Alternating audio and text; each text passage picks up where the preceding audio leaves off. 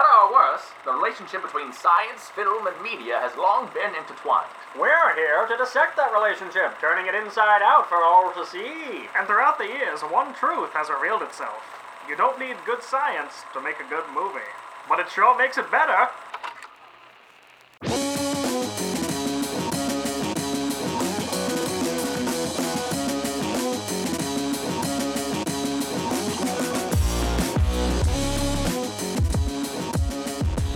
Hi everyone, and welcome to The Real Science Cast, the podcast where three highly qualified professionals pick a movie and then pick apart the science. My name's Kenan Smith, and I'm just a man with a microphone. My name is Sean Crossman, and I'm also just a man with a microphone. My name is uh, is Michael Pace, and I not only have a microphone, but I also have a pop filter, and therefore my saliva is is. It's not. It's not getting to you. It's not right on there. Now. We're three just for men with microphones, and we're here to report a, record a podcast today. And this podcast is about any and all science that we can possibly extract from the movie Minority Report, I believe. Yes, that is correct, Kenan. The movie Minority Report, which I believe came out in two thousand two. It's an old fucking movie. It's really old. Bit of a like tonal shift between the two of us and Pace. Eight- Just it's eighteen years old. Why do people still watch this shit? Oh, right, because it's actually good. Yeah, I think that's up for debate, and it's a debate that I'm glad to have near the yeah. end of this episode. Okay, for we, sure. can, we can sure, talk, sure. We can talk uh, about it. It stars yeah. uh, Tom Cruise, uh, Colin Farrell, mm-hmm. Samantha Morton, uh, Max von Sydow. Sydow, but okay. Ah, uh, sure, Sydow. Uh, Lois Smith and Peter Stormare, and they're the first six people on Rotten Tomatoes. So You're not going to keep going? Get credit Just... for this wow, movie. Thank you, no. Sean. All right. what do you? What, I, what do I look honestly, like I had forgotten that Colin Colin Farrell is in this movie, and he's a super young guy. He's looking just crisp as fuck in this. He's ready to go. He's also like a main character. He is a main character. He does a really good job in this film, actually. He is. He does. I. There are two people that I. think absolutely deserve to be mentioned in this film. I'm glad you mentioned Peter Stormare because he's great. I love that actor. Uh, mm-hmm. But also Neil McDonough is in this movie, the man who is eternally stuck in pretty bad, terrible movies. Uh, and then also Tim Blake Nelson of Oh Brother, Where Art Thou fame. I love Oh Brother, Where Art Thou mm-hmm. so much. That is a fantastic movie. It's extremely good. Yeah, it's extremely. I should watch that again, and we should do it for our podcast. Yeah, I don't know what we talk about, but I. Yeah, that's interesting, Pace. No, we shouldn't. I take that back. Pace has right. embodied our Twitter fan base. Hell yeah. Um, Sean, what's your favorite Tim Blake Nelson film? Okay, so Kenan, you remember how I said that I only have the six uh people pulled up? Now I have to look for Tim Blake Nelson's face. So I, I mean, another easy one about. is uh, The Incredible Hulk. Isn't he starring um, the guy from American History X, whose name has flown for me for some reason? Have Have you guys seen? I, I believe it was on Netflix. Uh, The Ballad of Buster Scruggs, Scruggs, which is yes. a he is in that, and it's it's it's a short. You know, his section is only about twenty minutes long, but it's very good. It's extremely good. Sean, I could softball you another one, and you could tell me what your favorite Neil McDonough movie is. Uh, so Neil McDonough's in some stuff. Mm-hmm. He he's is. In some he thing. is in some stuff. There's Sean. one quite like the most important film that he's been in. In hold on one second. Uh, the last five years exactly. Oh man, I need to. You know, I don't remember, but I can, his I can help you out. Looks... It's um a there's an important man who is on the right side of the law, um at all times, and anywhere that you would go and pick up just like. You know, like a Jamba Juice or like some Forever twenty-one or like maybe The Gap. Uh, this man is there to protect you. And Neil McDonough tries to make his life hell. um, and approximately two hours and fifteen minutes of runtime, I think, is how long that Paul Blart Mall Cop took. You, you oh, my Mall God. Cop?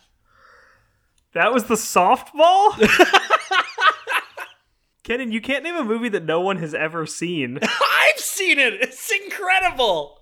You've seen Paul Blart Mall Cop two. Yeah, it's a comedy for the whole family. Why would I have not? Blart rides again. Kevin James is not a good, not a funny, not a funny guy. Kevin James funny. is funny in a way that is upsetting. Kevin James is funny in a way that like you laugh at him, but also you're like, oh my God, I'm so sorry that you have to do this. Yeah, right. Exactly. Mm. Yeah. Kind of like Adam Sandler, too. We gotta, we gotta um, stop blarting around and uh, get into this movie. you know? Yeah, but, but before we do, before we do, I have some things just that I'd like to say. Okay. And that is that this is a podcast about science and the upper echelon of intellectual conversation. And therefore, if you're not ready for this, then you can go listen to another fucking show. Yeah. And just get out of here. Yeah, go get out of here. Listen to uh, Leave Giant Bombcast or like um fucking Fresh Air. Yeah. Right. But at the same time, we're going to talk about some science, so get ready for that. And then we're also going to say some bad words if you haven't been able to tell, um, because we're not, n- naughty boys. And so mm-hmm. I hope that you're you can get naughty with us through this adventure. And um, without further ado, let's let's get into this shit. Let's do this. So this week we watched, uh, as we've said, Paul Blart Mall Cop two. No, um, no, Kenan, you can't. It's the one part you can't lie about. Oh, you can't lie about uh, this. So we watched The Core. Um, no, so, no, no, no, no, no. You're stuck in a time limit. That was two Kenan. Weeks ago. Which do we? What do we do? This week we watched we watched Minority Report. Oh, okay. So The Core was the past and was what I was seeing, and then like the precogs in this film, Paul Blart yeah, Mall yeah. Cop two is the future. Yeah, you're you're actually a postcog, oh so you were just seeing things that we've already done. Postcog. Yeah. Some people call like it memory, but you're just a postcog. So coming up next, Pace is going to do the disclaimers for our podcast. Um, so here, no, that already happened. No, that already happened. Hold on, pause. Okay, we did that already. We're gonna we're gonna do the plot now, Kenan. We're gonna tell these people what happened in this movie, so they can might have a semblance of an idea of what we're talking about. Okay. Well, yeah, my Kenan. understanding is that we have some brand new, like, fresh out of the box, right out of the oven, uh, uh, beautiful, newly trimmed hedges, like rules. Did that you were, just pull your hedges out of the oven? I just pulled my hedges right out of the oven box. And those boys are crisp. Put them into a box, shipped them off to my friends and family for them to grow in their yard. Happy COVID nineteen. Um, okay. Uh, some fresh rules yeah. for the plot summary. Yeah, what Kenan is so uh, eloquently alluding to, oh, uh, generally when we do the plot, we do a face-off where we roll a d twenty, and whoever rolls the highest roll has to do the plot. We are still going to be doing that, but in addition, we are going to be rolling a d six, which is just a regular dice, and the number that it lands on will determine how many minutes that individual has to do the entire plot summary for the movie. Because all of these movies like to introduce ticking clocks, we're going to actually put one in our own show. Yeah, at the beginning of every plot summary, damn. one of us is going to go beep, boop, beep, boop, mm-hmm. beep. We're not going to do boop. that. Nope. Yep. Except it's going to no. be way less than twenty-four hours. Yeah, it's going to be twenty-four seconds because that's what's on a D six. All right, you guys ready? Who's rolling? Who has to roll? You and me are rolling, Kenan. Oh, oh okay. Also, I should tell the listeners if they're like, oh, I don't want to listen because of spoilers from eighteen years ago. This movie's available on Netflix, so you should just go watch it right now if you have Netflix. Correct. Which I'm assuming you do.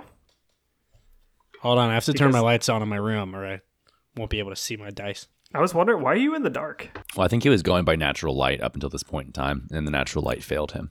Oh. Oh. Mm-hmm. All right, Sean, are you ready to fucking rumble? I'm ready. Let's do this. All right. Wait, are you just rolling your d twenty? What? Oh, hell yeah. Yeah, I'm rolling the d twenty. What'd you get, bro? Yeah. No, it's your turn. I got an eighteen. I got an eight. Fuck. All right, Kenan, I don't have a d six out, so I need you to roll for me. Okay, um, honor system. I promise I won't lie to you. I'll take a picture of it. I just just don't lie to me. It's fine. Okay, I've never lied, so that's easy. Okay. You got a one. All right, you hold on. One? I'm taking a picture of this oh, die. God. Boop. All right, that's for posterity, and then whenever you're ready, I'm going to start a timer. Okay, is it actually a one? Oh, oh yeah, it's a one. Okay. All right, Sean, you've okay. only got one fucking minute, so let's hear this. Here we go. I'm going to start in five seconds because my timer's going, and it's about to catch up to the full minute. Okay. Okay. So, okay, the movie takes place in the distant future, where is a dystopian society where there is no more murder uh, that's being committed because the police force has this technology called precogs, which are essentially three individuals that have the ability to see when future murders are going to happen, and the police go and arrest the people before they can actually commit the crimes. Our main character, um, Detective John Anderson, is the cop, And he gets, this is fucking awful. He gets, go, go, go.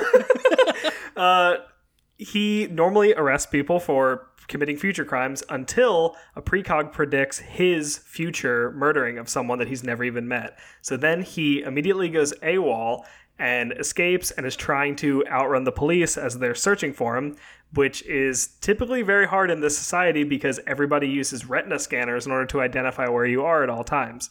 So he undergoes surgery to have his eyeballs removed and replaced with new eyeballs. And... Time. Fuck.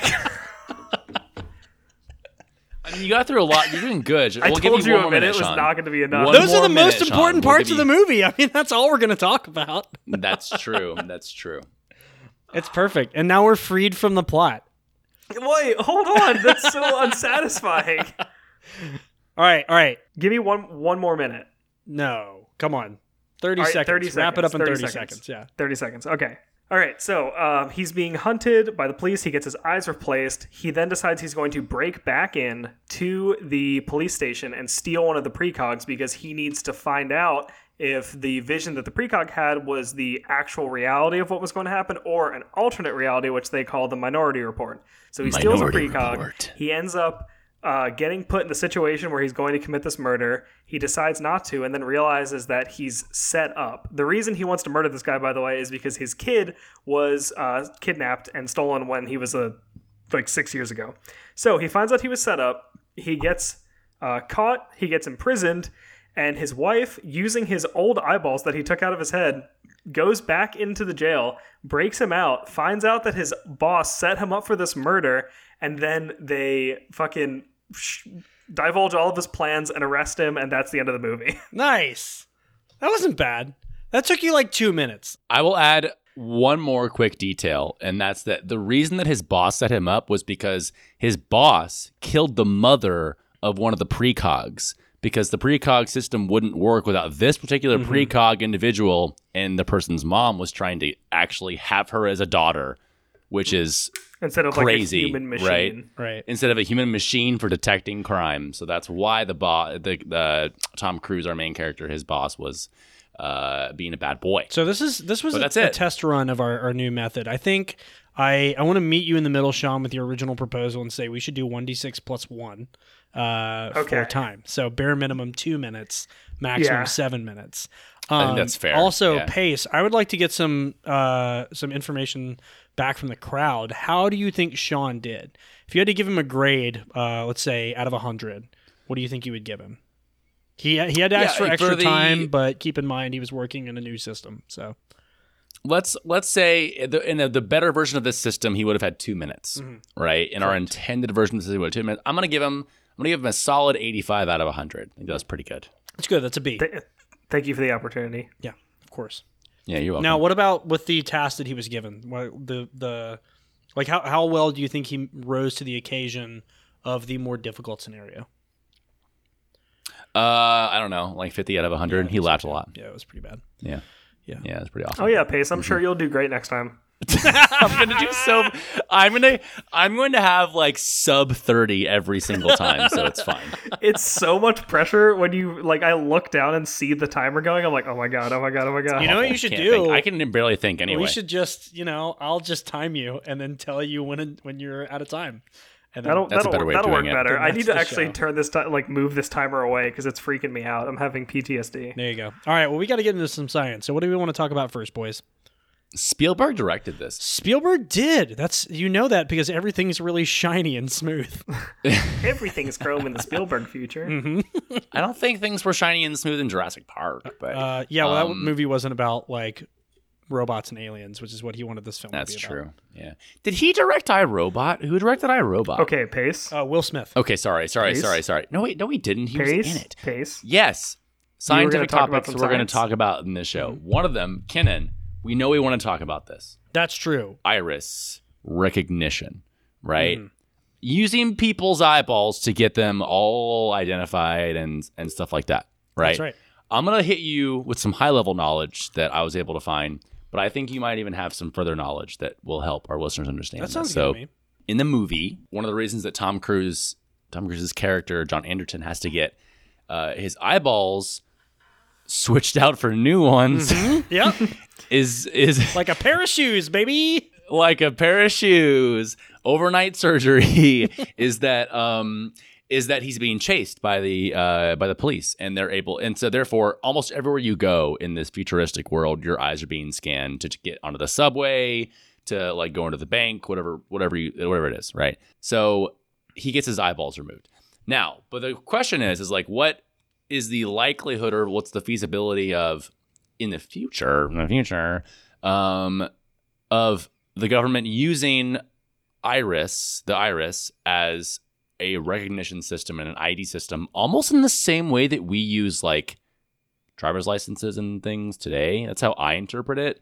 And so what I was able to find is that at least at this point in time, it's mostly feasible. And that is because there are already a lot of organizations like Border Patrol agencies uh, within the U S, U K, and Canada that already actually, for, for a select group of pre-identified and pre-registered people, do use retinal scanning.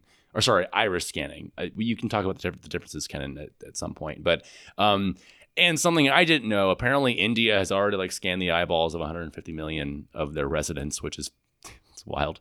Um, yeah. Yes, it is. And they can detect the iris from, and this, the, the the details of the iris from up to nine feet away, these scanners, which I think will only get better over time. Um, this is, I think there's going to be, if if we were to approach this at some point in time in the future, there's going to be such huge pushback, right? There's going to be a large population of people who will think this is a huge breach of their privacy and are not going to be cool with it. Uh, but these, but the technology, uh, it's it's it's getting there. It's you know, it's it's. At the threshold. Yeah. Uh, so I want to hit on one quick point that you made that is actually pretty interesting if you read about iris scanning technology, because the point is made that like the drawbacks of this in, in collecting this type of information in the United States, at least, your yeah. eyes and everything about your physical appearance, appearance, appearance, appearance are protected by the Fourth Amendment, but actually your handwriting and your voice are not. So you can get around hmm. the type of like personal information qualms a lot of people had have according to our laws by doing voice recognition and handwriting technology uh, over these others. So that's just kind of like an interesting tidbit. The legal consequences, the legal bur- the legal hurdles that you have to legal get over. Hoidles. Yeah, that makes sense. Legal hoidles. So I wanted to, you mentioned this a little bit, but there's two types of like eyeball scanning technologies that are typically used. Uh, you mentioned iris scanning technology, and then also in brief retinal scanning technology. And I think Sean can shed a little bit of life on retinal scanning. Uh, I'll toss it to him afterwards. But in iris scanning, what you're actively doing is you're actually looking at the so the colored part of a human's eye around the actual uh, dark center uh, is known as the iris. So that's the colored region, uh, and this is made up of a basically what can be described as like a topograph- topographical map. Um, so there's a lot of complex structure inside of your iris that is very unique and can actually be used much like a fingerprint can. So a lot of the technologies that do this uh, use what's known as near infrared light. So we've talked about the electromagnetic spectrum before. Infrared is a region of that spectrum. Near infrared is just off to the side of that. So it's not quite infrared. Uh, and it's a way of illumination without color, where you can actually look at the the iris, that's uh, look at somebody's iris and see all of those individual like curves and loops and twisty turns that are inside the iris. So uh, twisty turn. You guys should at some point like go and stare really close at your eyeballs in a mirror, because the iris is very interesting. But there's a lot of talk now about actually combining uh, near infrared images and then colored images Um, into a combined way of iris scanning, because you can also get a lot of information on the various color differences in people's eyes. Granted, you know, you can look at a lot of hmm. people's eyes and they could be just brown, as you might describe them, but there's a lot of like right. variation in those hues, especially when you start to look mm-hmm, at the structure. Mm-hmm. Um, for sure. Now, where I want to pass it off to Sean is for retinal scanning, because uh, for retinal scanning, you're doing something like mapping the back of the eye and where the blood vessels are. Yeah. So Um, the retina is the layer on the back of your eye that is responsible for actually detecting light, and it has a blood supply directly behind it, and the, uh, I guess, distribution of blood vessels and capillaries mm-hmm. are going to be unique to each individual. Just like this mesh of you know, blood vessels, if you take a picture of it, apparently we have some sort of software that's able to like accurately identify that by taking an image of your retina. Mm-hmm. So that's I that from my understanding, I don't work in retina scanning, but I do work in the eye, but that's how the retina scanning works. Is it's just looking at the mesh of uh, blood vessels on the back of your eye. Yeah, and it's, to my knowledge, retinal scanning is harder to fake uh, than iris scanning is, with high enough resolutions. That makes uh, sense. Yeah. Excuse me, resolution images, or with like really, really well rubber printed or like three D printed images uh, or objects, you can fool some iris scanning technology. It's getting better, so it's harder to do that with a lot of iris scanning, but with retinal scanning, it's much harder because it's a deeper scan into the back of your eye. Right. I also just want to quickly say before we go on to any further topic, uh, that we we just have to quickly debunk the actual eyeball surgery. Because okay, yeah. I was wondering what we were going to talk yeah, about. We should that. talk about that right now, for sure.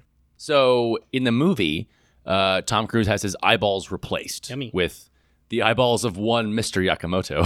um, That's right. And and uh, Lord. And so we don't know exactly how this surgery went and to what degree uh, he had his eyeballs replaced. Now, the eyeball, in case you didn't know, um, on the back end of the eyeball is something called the optic nerve. And the optic nerve uh, actually extends back all the way into the brain. So um, this is where things get tricky. I, I would be shocked if whatever this sort of like ragtag criminal M D, uh, I, I'd be shocked if he did surgery all the way back towards the, the back end of the optic nerve. That would be fucking crazy. What I would imagine that he did was sever the back of the eye where it connects to the optic nerve. Now, the tricky part here, of course, would be finding some way for the eyeball, the new eyeball, uh, to to then reconnect and become reinnervated at every single nerve fiber that was present in this bundle of an optic nerve at the back of the eye.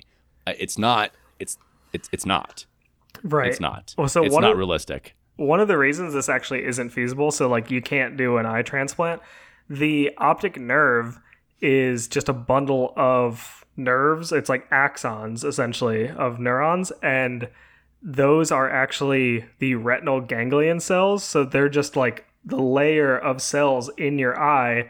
They have axonal right, projections right. that form the optic nerve. So when you're cutting that, those cells are still in, like the cell bodies of those are in the retina. And you're, so they're in the eyeball and you're cutting the axons. And the only way you would be able to really transplant it is if you like had a way of like physically stitching every single axon back together right. in a new right. eye, which like, We we can't do that yet. No, there's no all of the uh, all all the axons are literally extending up. It's not they don't just stop right at the back of the eye. They extend. Yeah, they all go the all the way into, the into your brain. They go all the yeah exactly. Yeah, they so go all the way into your brain and then have like a synapse in the back and then go to the visual cortex or something. So there's no real good correct. way to do this. I mean, like no the the the only way would be to actually replace it with some sort of like biomechanical eye where maybe the front is actually still biologically like biologically intact and the back of it is able to interface through electrical stimulation. Right. Well, and like it it really depends on what the scan is, right? Like mm-hmm. because if it's a retina scan, I mean, if it's looking at the blood supply. So it's actually funny that we talk about this now because Kenan and I are at a virtual conference this week mm-hmm. and I actually just watched a talk on it was R P E transplants. So R P E is the retinal pigmented epithelium layer in the back of your retina. And they were working with a disease where patients have these cells degenerate. And they essentially were taking that patient's stem cells, differentiating them into R P E cells, and then transplanting them back into their own eye to try and replenish the retina. And it was just a good example of a way that like they're essentially doing retinal surgery, right? And I don't know if this would change the full blood supply, but it would definitely change the way your retina looks during a scan. Mm-hmm. So you could do something like this. Uh, generally, like when people have eye transplant surgeries, they're transplanting the cornea, which is the like shell covering the front of your eye. Right, right. Um, so, I mean, it depends how the scan's working. You can't really, you can't do anything to the iris because it's like a very delicate, tiny, thin muscle. Right. But yeah, I don't know. Those are just examples of like things that you can do to the eye that maybe would make a difference, but you definitely can't replace the eye. In the movie, they also talk about how like if they had done any frontal, like any surgery to the front of the eye, the scanners pick it up. So I would actually assume that it's like iris scanning, like they're actually scanning the very front of the eye. Um, it, because it, uh, in the movie they say like they can pick up surgeries, like you can see surgery scars. So yeah. I mean, that's beyond obviously the capabilities still of what we have, but I would assume like replacing anything in the front, which you're saying is the only thing that's really scientifically feasible for us at the moment, um, would not have been an option for Tom Cruise. Yeah. Yeah. He should have just gotten good thing, new eyeballs. Just get Good thing eyes. It's the future. Yeah. Yeah, that's a good point. Yeah, good thing, right? Mm-hmm. Mm-hmm. Shall we discuss no. a, another topic in this movie? Oh, maybe. How about spider bots? I want to talk about spider bots now. Let's talk about spider bots. Okay. Well, so these, um, in the movie, these are small, tiny robots that have, I, I don't know if they actually have eight legs. I'm not sure. But they, they move around like spiders, right? And they, they function, apparently they're equipped with the iris scanners, mm. right? They are utilized by the police to go into residents whenever they are searching for a criminal. In this case, they're searching for John Anderton, Tom Cruise's character, uh, to see if he's present in this uh, low-income area apartment complex. Mister Anderton. Yeah. Um, and they basically crawl around. They scan people's eyes to make sure that the perp is not located there mm. for, for IDing people. But... Uh, so I, I will say, and you guys can add more to this as uh, as you would like. As of now, that that tech, we haven't equipped spider bots to to scan people's retinas. That's not a not a reasonable thing to do right now because we don't use retinal or iris scanning at the degree to which is used in this film. Right. I would argue right? that it's unreasonable because of a lot of a lot of the civil liberties that we're running over in the process, yeah. but also what? It's like police just coming to a building and just unleashing a horde of robots to go into everybody's yeah, house. Right. You're right. But apparently people just don't have rights in twenty fifty-four in this movie. So I, yeah, um, you're right. I mean, the film, the point of this, Pace, you're correct. The point of this film is actually that people don't have rights, and that's like the problem for the whole film. So yeah, that's a good point. Yeah, I mean, people were arrested before they, it, without actually committing any crimes, mm-hmm. right? So there's there's that aspect of it. But there are some modern instances of spider bots. I was able to find some information about how the U S military uses some some spider bots uh, for recon missions uh, in dangerous areas that mm. might be hostile. So like as kind of an extra pair of eyes, so to speak, oh, okay. um, to kind of like act as, you know, little mini scouts. There are also some some robots that are equipped uh, with uh, seismometers for detecting earthquakes, mm-hmm. as well as infrared sensors uh, to detect heat from volcanic explosions. Mm-hmm. Uh, so there's there's a, a wide array of, of I mean, this is all honestly, it's just kind of modern robotics that we're talking about, right? It's it's not necessarily specific to spider bots, but these are just some examples as to how we're using them. No, I love it. I mean, I think to that end, like also if you're interested in a lot, like microbots in general, it's less less of a military application, yeah, but right, also right. kind of still because it is DARPA, but DARPA is actually working on microbots as well, and they're working on making much, much smaller technical versions of what we have for robotics. Yeah. They have a program called Shrimp, and you can just Google it and check out what they're Shrimp. working on. Yeah, so I think it's been they've been working on this probably since before two thousand nineteen, but they got a lot of a huge injection from funding of funding from places like Honeywell uh, in two thousand nineteen, and I don't know, they've got some cool picks on there. So really interesting. Yeah, yeah. yeah. Hmm. We're basically there. We're basically it's just, there.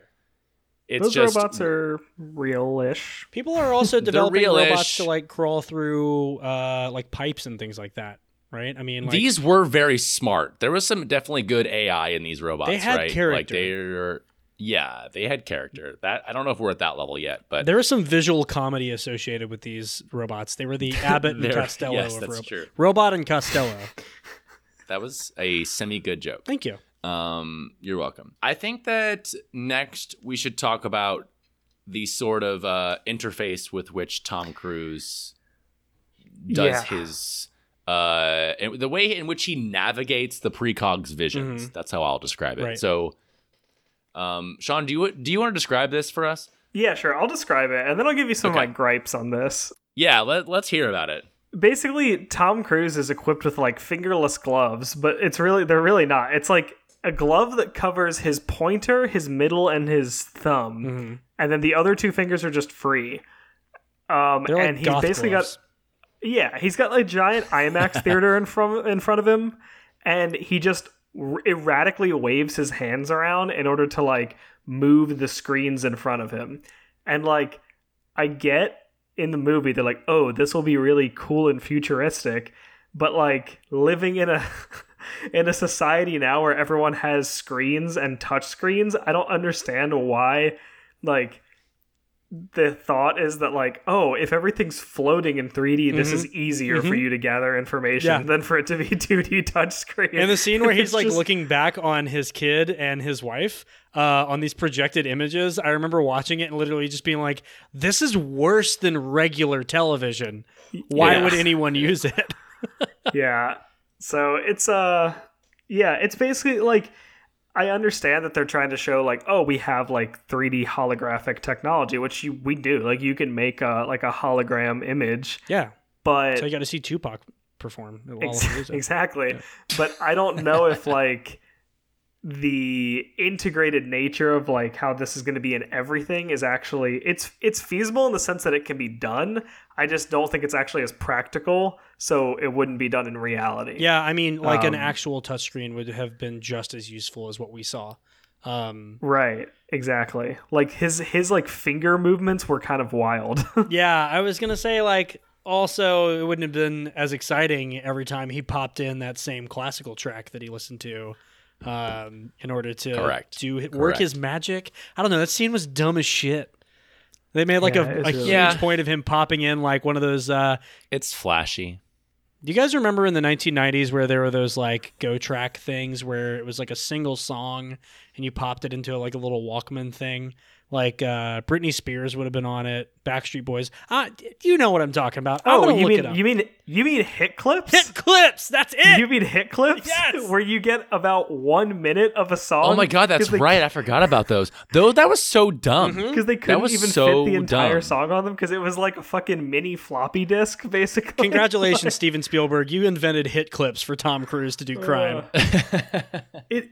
The the funny thing is, I know we're talking about the technology, but that is a big thing with this movie. Um, like Sarah and I watched this movie together, and a lot of the stuff they try and portray, you're like, okay, like these are like more modern day futuristic potential technology things. But the one like big thing that no one ever predicts pre like, I don't know, this movie's two thousand two, basically pre like two thousand five is all of the data. It's always a hard copy of mm-hmm. everything. Yeah. Like there's yeah, always why, a hard why copy. Is that? Yeah. But the idea is that none of it would ever be a hard copy. It would all just no. be on no. a drive somewhere on the internet and you would just download it. But like in none yep. of these movies, no one has that as like a thing. Now, so. remember, Sean, this was basically pre this was basically pre-internet still. Like because yeah. I mean, no, we, it's we, we very wasn't completely yeah. pre-internet, but it's like super early internet, so it hadn't become as ubiquitous. But yeah, I know what you mean. You'd think that we'd make those leaps and bounds. You would think that we would make them, and just didn't translate. I'm not saying that like it's. I'm like, oh, I can't believe they didn't see this coming because obviously, like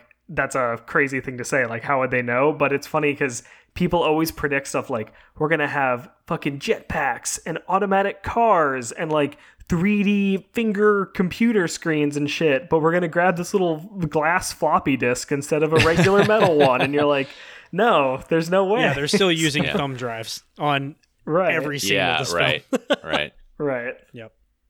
All right. Well, I think we've dunked on, you know, Minority Report actually did a really good job of predicting some like future technologies. There are, there are articles and studies done on Minority Report for these, but guys, do we have any more science we want to hit real quick before we go into the ratings? Ugh, I hope not.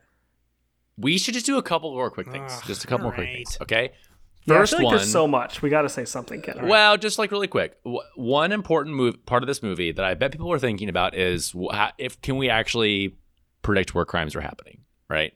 Predictive policing. Mm-hmm. Okay. We, I mean, pre precogs don't exist. These are these are children of drug addicts that had superpowers. That's not a real thing. Wait, wait. Okay. You're telling me that's not a real thing? Yes. I'm telling you it's not a real thing. Now, but there there is some uh, there is some cool there are some cool ways in which some police departments are are leveraging crime data in order to better predict where crime might happen in actual ways that are reasonable. Like uh like the L A Police Department, uh, which basically aggregates crime data that it gathers over time to figure out where crime hotspots are in the larger metropolitan area, and then use that to monitor these hotspots more closely.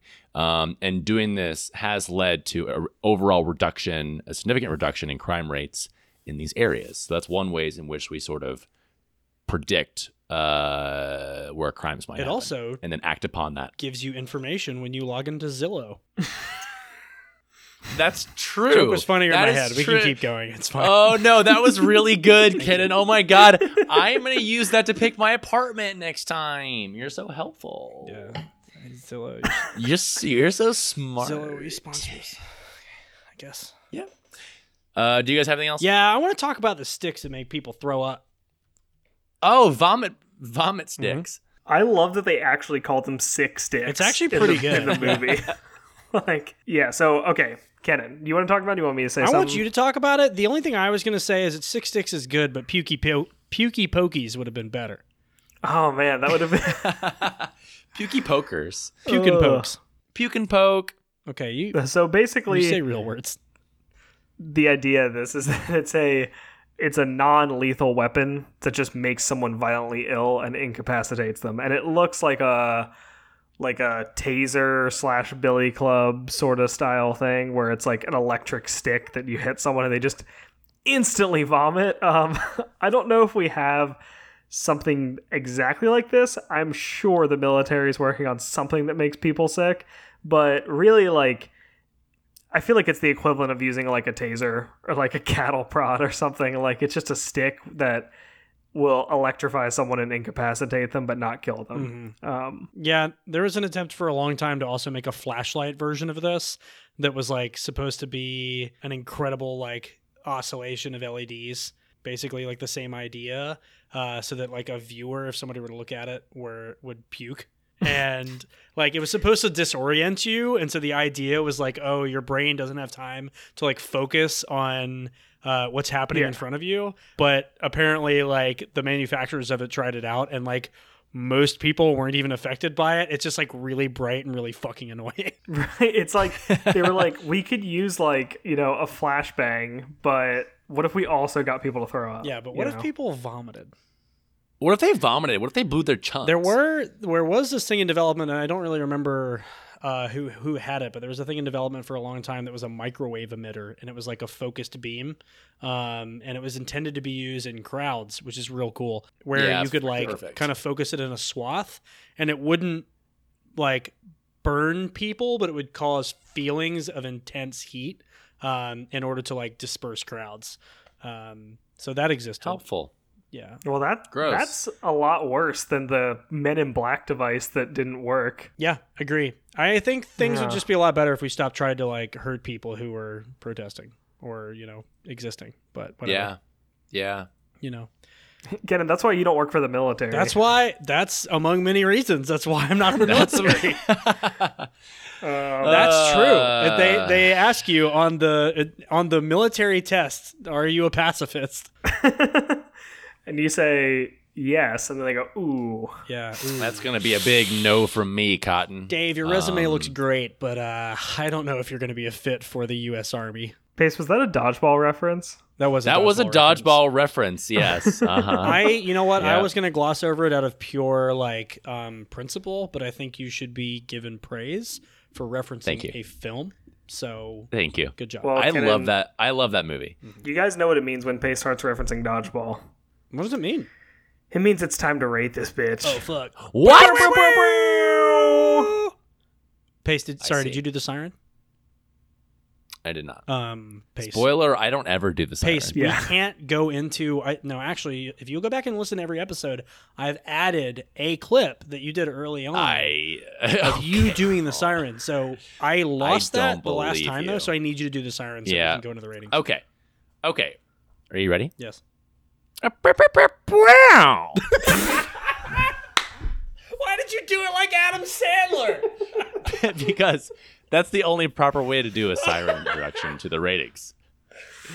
All right, I'm gonna rate this was... movie. You're very that was well something. All yeah. right, this movie we do entertainment. No, we do science first. The science Jesus of this movie Christ. was a th- no. ugh, two point five out of five, I think. Um, wow. Because it's actually like it was created before a lot of these technologies existed, and they do kind of exist in somewhat of a similar form. So I would say that like it pretty well on the mark in retrospect. Uh, definitely just science fiction if we had watched it back in two thousand, whenever, when it came out. Um, yeah. So I'm going to give it a two point five out of five. So it gets a fifty percent, kind of like Sean's plot summary. Um, and then as far as entertainment hey, goes, I'm going to give it, I'm going to give this movie a solid three out of five. I have a lot of like, I thought the movie was enjoyable to watch, but I have a lot of like basic movie making storytelling qualms with the film. Um, uh, like, It's not doing a good job of maintaining tone. Tone. Um, there's a lot of things that I think like were wrapped up in ways that were weird, and those are probably just attributed to personal issues or preferences. So I'm going to give it a mm. three point five out of five. Mm. You should watch this film. You shouldn't watch this film more than once. Hmm. That makes sense. Yeah. Hmm. All right. I'm done. Sean? Um, I I'm done think with my that ratings. For this... Oh, are yeah, you? Thank yeah. you. Thank you, Kenan. Because you're sold. Okay. Sean, is can I, you go? Well, Mm-hmm. Okay. Okay, so I think that the movie should get a three out of ten for the science, because I think that they definitely did get some things. So the, the eye scanning technology, I think like the degree to which it's used in the show, even though that's not show in the movie, even though that's not how it actually works, that is theoretically something that could happen. It would be more like a station that you have to go get your eye scanned in, not just like passively scanning everybody that walks around. But something like that could be applied. And people could use jetpacks for fighting crime, I guess. You know, there's stuff like that in the movie. But the whole thing with the precogs um, and the eye transplant, which like are huge focal points of the story, there's just like, no, that's not real. Like precogs are just people that can see the future. That's not real. Yeah, I forgot about all the E S P. My bad. Yeah, so I'm just giving it a three out of ten. Um, for the entertainment, uh, I'm gonna give it like, like an eight or like a, probably like an eight or nine out of ten. It's really good. I'll, let's let's go with an eight out of ten. I liked the movie a lot. All right. How'd you like I thought it? It was entertaining. I I mean, the only plot thing that that was wild to me, but I just brushed it away. Um, was the fact that he just still had access to the building oh that he worked at after after Twice. He was one wanted for pre-murder and two already imprisoned there. So that was really wild. Yep. I don't understand. Also, why do they keep people in jail at the same place where they do the the crime work? That doesn't yes. make any sense either. Yes, I agree. Yeah, but aside from that, I thought the movie was good. The story's good. Like, the twist is pretty good. Like, you kind of see it coming, but you're also like, oh, shit. Like, it's still good. So, go see this movie. Pace, what do you think? Yeah, I'm I'm going to give the science uh, a two out of five.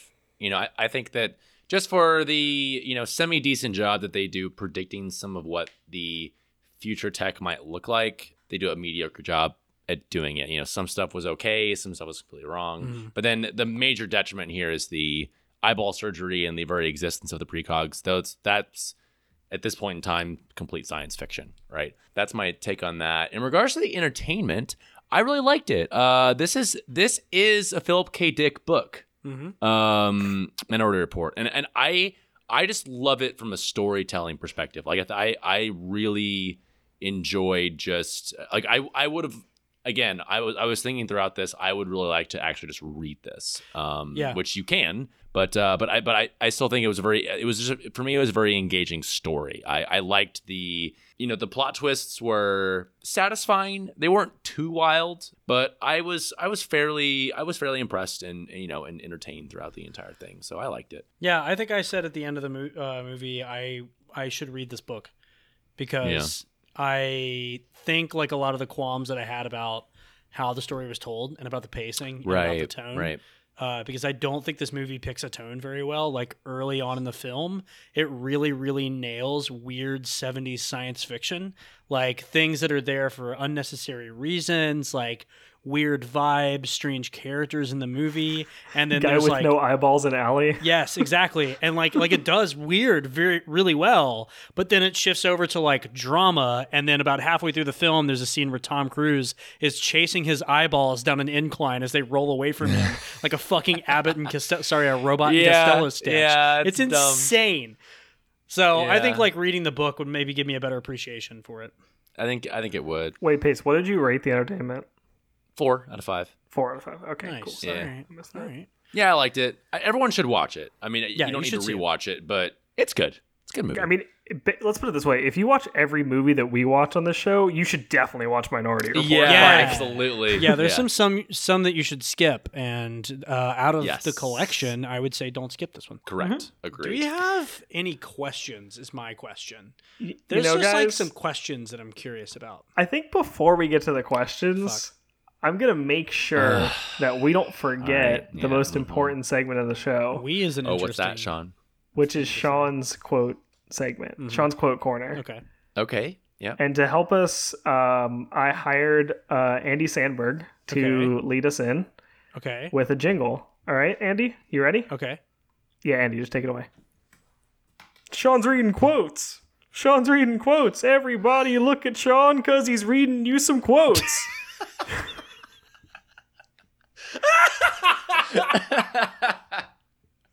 Take a good hard look at these motherfucking quotes. Thanks, Andy. You can leave now. Yeah, get the fuck out of here, Andy. Oh my god, guys! I told him to write a jingle, and I'm pretty sure he just took one of his classic uh, Lonely Island bits and just replaced yeah, some of the words. That doesn't surprise me. Yeah, classic, classic Sandberg, a, cl- a classic Lonely Island bit. Um. Well, anyways, uh, thanks, Andy. Yeah, okay, thank so, you, Andy Sandberg. Guys, we got we got a few quotes from Rotten Tomatoes. So, first quote, you know, these quotes aren't as funny, but they're just good ones. So, Fletcher, Fletcher, Fuck. the cop, he this quote just says, "Get your sick sticks ready," and that's, that's good, it. I mean, that is a quote from the film. That's Get a quote your from sick the film. sticks ready. Get your sick sticks ready. Which is hard to say. It almost kind of sounds like get your six dicks ready. Like I have six dicks and they're mm. all ready to go. Yeah, yeah, yeah. Like, you know what I mean? Mm-hmm. I thought it sounded like thick sticks. Okay, here's here's get another one. Really here's another thickest. one. I got a second quote for you. Mm-hmm. This okay. one is from John Anderton. Mister Anderton. And he goes, "Hello, Lamar. I just wanted to congratulate you. You did it. You created a world without murder. And all you had to do was kill someone to do it." That's nice. Needlessly dramatic in hindsight. It is. It is. There so, were a lot of lines in this film that were needlessly dramatic. That's true. That's true. Yeah. So I'm just going to stop with two because I don't want to beat these quotes into the ground because the, the segment can be terrible if mm-hmm. it only occupies about two minutes of the show. Yeah. Okay. So, perfect. Yeah, yeah, yeah. All right. Um, that's fair. We don't have a reason to cut it if you don't take too long. So exactly. That's true. Yeah. And, you know, hey, Andy might join us next week. Who oh, knows? I hope not. I, I really hope really so. I hope not. I don't um, know. He might he might sing quote in a box. I have no idea. Hey, I'm gonna do the I'm gonna do the jingle next week. I don't. Okay. I will re- forever do your jingle if it prevents Andy Sandberg from coming back to our podcast. I mean, I may have hey, paid Brooklyn it for the next Nine-Nine six months. Is pretty I don't good know. Content. So. Um, all right, give me some questions. We sh- yeah, we got a question on Twitter from uh, Curtis Ryan DeGraw, Dean DeGraw at Abnormal Mormon on Twitter. Aside from a B plot from Ghostbusters, yeah. is there any indication that precognition is or could ever be a real thing? No, it, no, yeah, no, it's not. I mean, I mean, there, no. you can't you can't predict the future. It's it's just. You know, we can't we can't do it with our brain unless you feel it. It's gonna rain in your knees. That's precognition. Yeah, I think what is required from like a scientific standpoint is for there to be an actual connection between like time and your brain, and yeah, there right. isn't. So like there would need no. to be some some way for your brain to experience non-linearly experience the progression of time, and it doesn't. It experiences yeah. it linearly. So right. we're restricted. We're restricted as biological humans. I think the best you could do is just have a ton of information on someone's like plan of what they're going to do. Mm-hmm. Like if someone, you know, yeah. wrote in a journal a very detailed murder plot and a date and time and stuff, then you could show up to stop it. But you're not going to be able to do it telepathically. There's just no way. Yeah. you're especially not going to be able to do it telepathically by having your parents do a bunch of heroin. There's just like, that's wild. Yeah. I, I think actually, Sean, to your point, uh, if the human brain becomes complex enough to run the type of algorithms that we use for predictive behavior um, or predictive algorithms in general, and they advance far enough so that you can just do them yourself um, because you're just that smart, then sure. Yeah, absolutely. Like if you're like, it's, it would be at that question, of, it would be a question of pattern recognition uh, rather than actual precognition, right? Right, exactly. Like you're yep. just using like real-time yep. data to make inferences. You're not actually seeing the future. Exactly. Um, I also Perfect. want to real quick mention, is the drug in the movie called Neuroin with Neuroin. an N? Neuroin. Yeah. Neuroin. Yeah, I thought yeah. they just took heroin and put an N on it. I mean, like, what if it's they Neuroin? basically did. It's one of the laziest named drugs ever, but...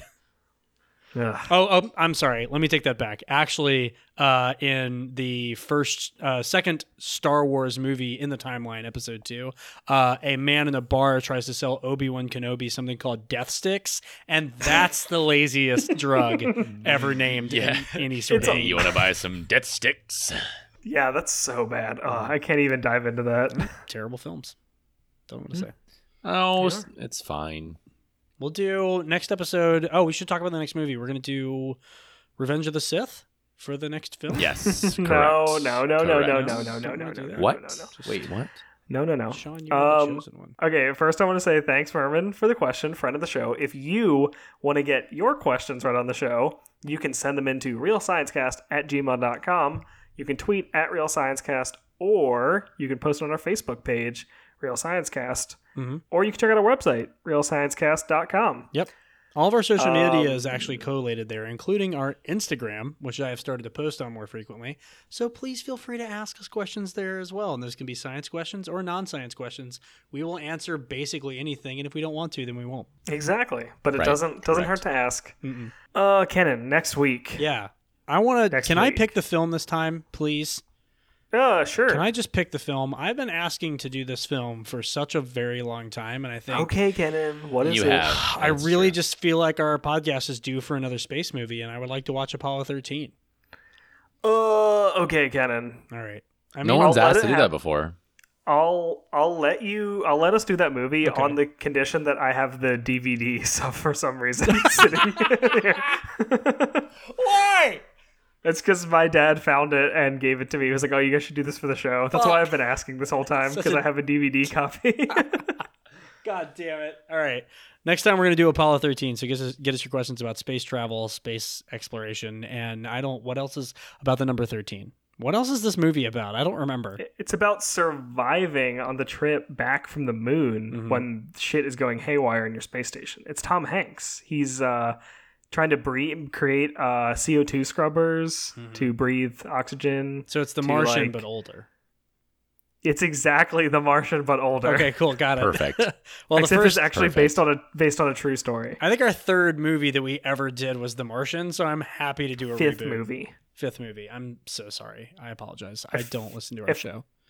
If I had to guess, I'd say our third movie may have been The Happening. I think our third movie was The Happening, and our fourth movie was Osmosis Jones. We do a great podcast.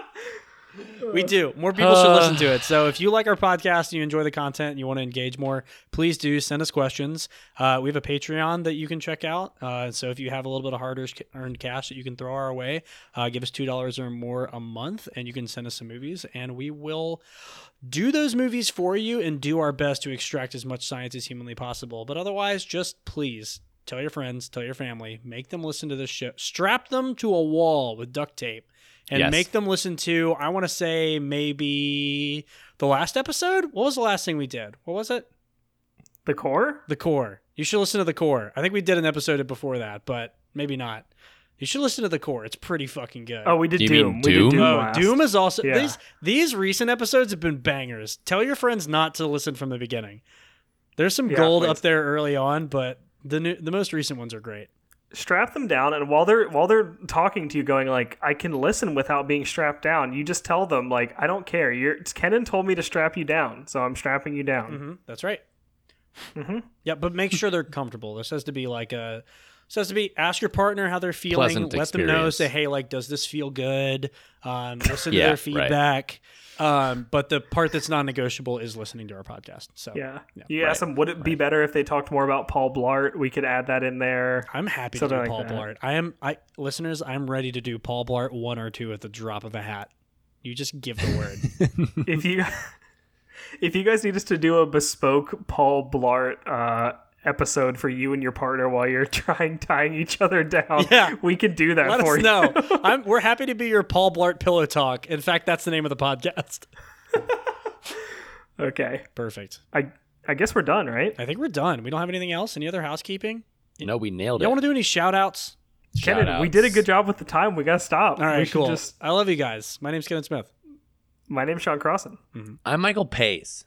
I want to give a and shout out to Cracker Barrel for doing the same thing for one hundred years. You don't need good science to, to make keep Cracker good. Barrel. Come on down crack- and get yourself some homemade real science biscuits.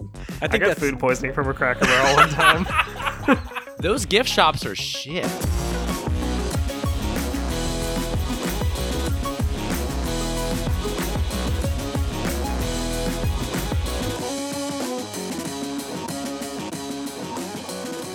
You guys, when you once we're done recording and we felt feel good about ourselves, um, you guys should at the very least Google the ice cream scene from Paul Blart Mall Cop. Okay. All right. Yes. Fine. Mall Cop I've two, seen that second. Scene. I've oh, seen that oh, scene. It's cool. upsetting it's to watch. Horrible. Mm-hmm. It's yeah. God, now all I can think of is that. Kenan, stop. All right. Let me do the Let me do the thing. Paul God. Blart mind worm. Paul Blart mind cop.